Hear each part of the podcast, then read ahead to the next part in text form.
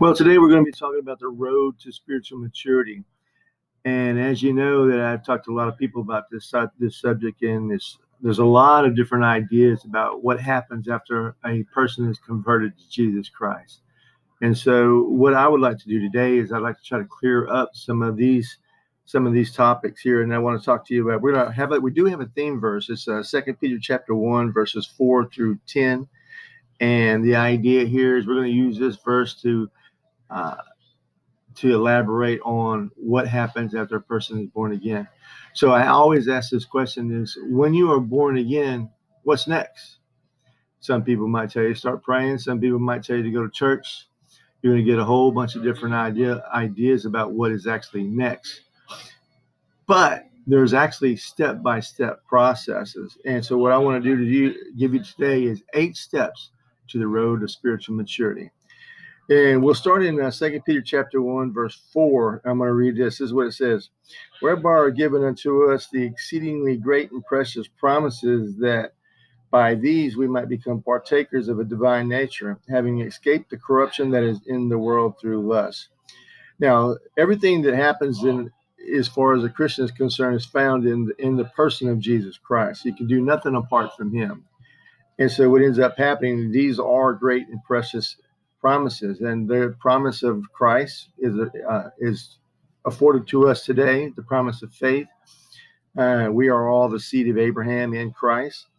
And so the idea is that in this verse there at the end, it says that we have become partakers of a divine nature. This divine nature is when a person gives their life to Christ, they become indwelled by the Holy Spirit. And so what ends up happening is that person is now no longer their own. Someone greater is now dwelling inside of them. Now, the issue is that when you're born in the likeness of Adam, in the sense that you have an indwelt sin. And so a non-believer has only indwelt sin. So they get excited about sinning. They get excited about, they don't have all the tools in them that a divine nature to help them and guide them and lead them like a Christian does. This Holy Spirit that dwells inside of us enables us to do and make good decisions. And so it is important to know that only a Christian has indwelt sin and indwelt Holy Spirit. So what ends up happening is that verse 5 comes in, and besides these things, given all diligence to add to your faith, you're going to add virtue. And so what ends up happening is that faith is the first step. You know, when a person gives their life to Christ, they develop faith. It's actually a gift. And what ends up happening is that the next thing that they do is they add virtue. That's also known as power. It's also in some translations translated as moral excellence. But depending on what, it doesn't matter what version you have, but the idea about virtue is this: to learn to say no to sin by the power that is dwelling inside of you now. So it is by this moral excellence that we say no to sin. So it's faith, then moral excellence. And then you add to moral excellence knowledge. The third step is knowledge. And so what ends up happening is that knowledge is when you get into the Word. You have to wash yourself continually by the Word. And what this happens on a daily basis. So there's no confusion about that. But knowledge has a side effect. It has the tendency to want to puff up a person. We notice in 1 Corinthians chapter 8, verse 1, knowledge puffs up. And so what ends up happening is there's a side effect. And so it's common that you see somebody that's a Christian, they say some things right, but they come across as being completely arrogant. And this is what it is that they're just in this level of Christianity. They have been born again, and they have virtue, but they just haven't grown in knowledge. And so therefore they're arrogant, which leads us to the fourth step, which is temperance, the ability to have patience, basically. And so what ends up, we end up having long suffering with these, with people and circumstances. And so temperance is actually self-control. Patience will come after that, but temperance is actually self-control. It's where you're able to control yourself with others, but specifically control your pride.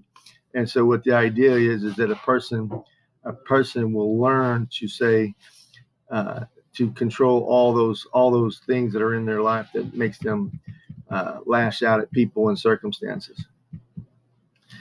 After that is patience, and patience lead to the ability to have patience in people and circumstances.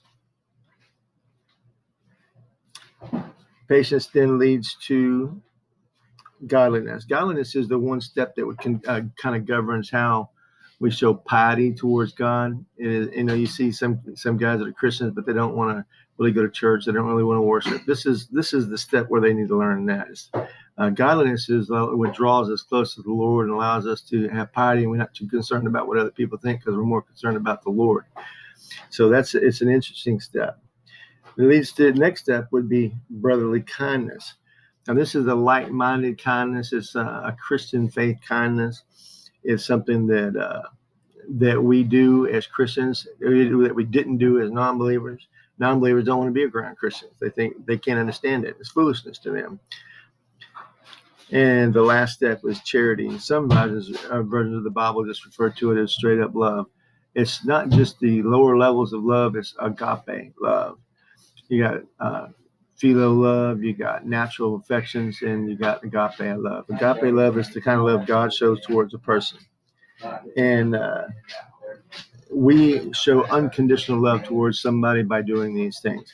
Now, I break these things down into categories. The baby in Christ level is faith, moral excellence, and knowledge. And the intermediate Christian level is the next three, which would be self-control, patience, and godliness. And then the mature traits would be brotherly kindness and agape love. And so you can break these three down. And this information is not designed for you to belittle people by saying, "Oh, you're just a baby in Christ." But the idea is to help you to know where a person is and help them grow. And that's the purpose of the whole thing. What I think is interesting is that the conclusion of these verses here that says that if you do these things and they're in your life constantly, that you will never fall. You will never stumble. You don't have to worry about it. If you're consistently growing, you don't have to worry about anything. We hope you enjoyed this little short message today and on the road to spiritual maturity. And we'll get something else together for you next time around. Have a good day.